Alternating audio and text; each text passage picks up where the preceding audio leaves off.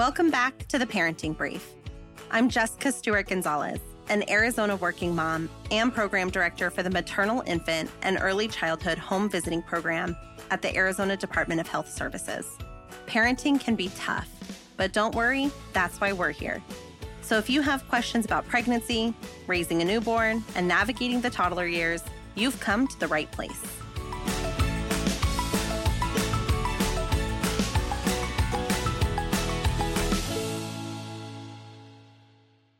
We're so glad you're here for another episode of the Parenting Brief. On one of our previous episodes, How to Count Your Baby's Kicks, we talked about a technique to prevent stillbirth. By counting fetal movement, pregnant mothers can identify what patterns are normal and when to be concerned and seek medical advice. In my conversation with Emily Price of Healthy Birth Day, we looked at the alarming statistics surrounding stillbirth. While one out of every 167 pregnancies ends in stillbirth, the number is worse for Black mothers. One in every 96 pregnancies ends in stillbirth for Black parents.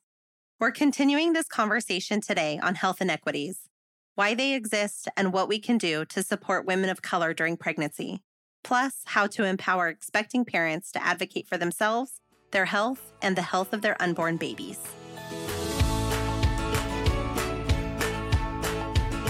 To shed some light on the health disparities facing mothers from minority populations is Stephaney Moody, the Health Equity Coordinator at Healthy Birth Day. Stephanie, thank you so much for joining us today. I am so glad to be here. Thank you for having me. I wanted us to start by picking up where we left off from the Count the Kicks episode. We had mentioned earlier that stillbirth is much more prevalent among Black mothers, with one in 96 pregnancies ending this way. Can you tell us why this number is so high? Statistics show that in America, one out of every 167 pregnancies end in stillbirth, and the rate is double for Black women. As you mentioned, the stillbirth rates for Black women are 1 in 96. So that's double what the national average is. Some of the reasons that this actually exists, research points to several reasons, including systemic racism. And that's when the systems, the institutions, policies, practices, representations all work together to perpetuate racial inequity. So, like a heartbreaking example of systemic racism is that health outcomes for Black women are dismal compared to their white counterparts. In 2015, there's a study from the Department of Health and Human Services that reported that a baby is more than twice as likely to die during childbirth if the birth mother is Black. A Black mother is three to four times more likely to die during childbirth than a white mother. A 2016 study reported that Black people were significantly less to receive adequate pain management medication because there's this false belief that's held by almost 75% of medical professionals that participated in this study that Black people have a higher pain tolerance than other races. Now, Black people are going to the same hospitals as their white peers, but yet COVID 19, they were disproportionately affected by it in communities across the country. So systemic racism still exists. This results in what's called toxic stress. Research shows that years of being treated unequally and or unfairly, essentially being an African American woman in a systemically unjust system and all that comes with it has led to real pervasive health issues for black women. There's also epigenetics, and those are your physiological variations that are caused by external or environmental factors that switch your genes off and on, and it affects how the cells read genes instead of being caused by changes in the DNA sequence. Another issue is predisposition to certain conditions that may lead to stillbirth, such as gestational diabetes, preeclampsia, or high blood pressure, which are all linked to maternal stress. Experts say that Black women are less likely than other races to receive early treatment for these conditions it just is painful to think about those experiences and experiencing a loss of stillbirth, but then being treated a certain way or having somebody downplay that trauma and that loss just because of the color of your skin just has to be one of the most painful experiences. Definitely a very painful experience. Our family, and this is what launched me into taking this role in this position and even taking this stance against stillbirth and racial disparities that exist. Our family experienced the loss that comes with stillbirth when my sister Angie lost her baby in the early 90s to stillbirth. And the difficulty in it is not being able to prove it. She had baby number five, and usually she would go in, give birth pretty quickly. She would labor very quickly and give birth. This time with Jasmine, it was very different. She labored for days and she's speaking to her doctor. She's talking. She's saying something's not right. Now, this is before there was a Count the Kicks app. And she's explaining to the doctor that there's something off. She doesn't know to count fetal movement. The doctor's telling her to lay on her left side, drink more water, and do all kinds of things.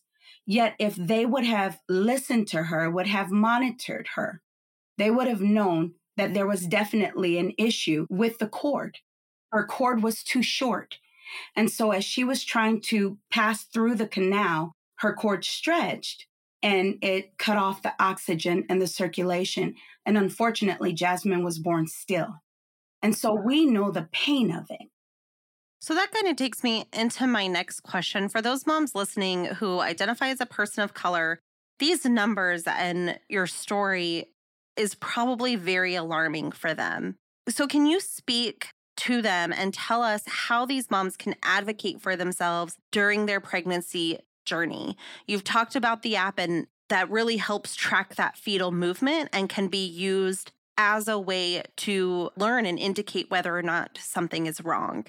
So, how can using that app or what information is needed? How can we help women advocate for themselves during the pregnancy, especially if they are already walking into a situation where their voice may not be heard as much as it should be?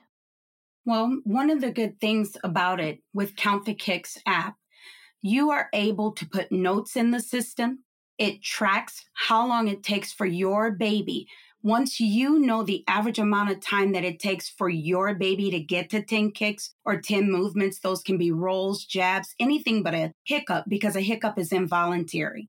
So the app is going to track it. You're going to have a number. You're going to have an actual chart that's going to show that it usually takes baby this amount of time to get to 10 kicks, let's say 15 minutes. So now if all of a sudden it takes an hour, don't be afraid to speak up and you can email or even text your kick counting history to your provider and have that conversation. If you don't feel like your provider is listening, they're not hearing what you're saying, the hospitals are open 24 7 and they are there to help you. Go in, show them your history, and let them know. That's exactly what my daughter in law did because the doctors actually told her lay on her left side, drink more water. She was a first time mom and she went on and she went into the hospital and she was able to show them that information. Statistics don't lie. So that way you have another advocate or another way to be able to speak up by giving them the information, your statistics, your kick counting history, so that they can look at it themselves and determine what are the next steps, what tests need to be ran after that. So, what can we do as a community, as a society, to improve health outcomes for Black mothers and their babies? We can't just rely, you know, on ourselves. That we can't rely just on changing for somebody to advocate on their own. So, how do we really make that systemic change, as you talked about earlier? How do we do that? I believe that we can do several things. One of the things is what we're doing right now educating everyone on the statistics. We're broadcasting through this podcast and sharing information that is correct, that they can actually go and look up the statistical data from the CDC. You can get more up to date information from the CDC Wonder. It's not quite right in time, but 2019 statistics so that people know the truth about what's going on. No one likes to talk about stillbirth it's just one of those taboo things. But talking about it and letting people know that it's a real threat, it's something that does exist, And if we empower moms by letting them know the importance of counting and tracking their baby's movements in the third trimester, we can save babies because what happens is they know if something's wrong. Now, not every stillbirth is preventable, but those that are, we want to do something about.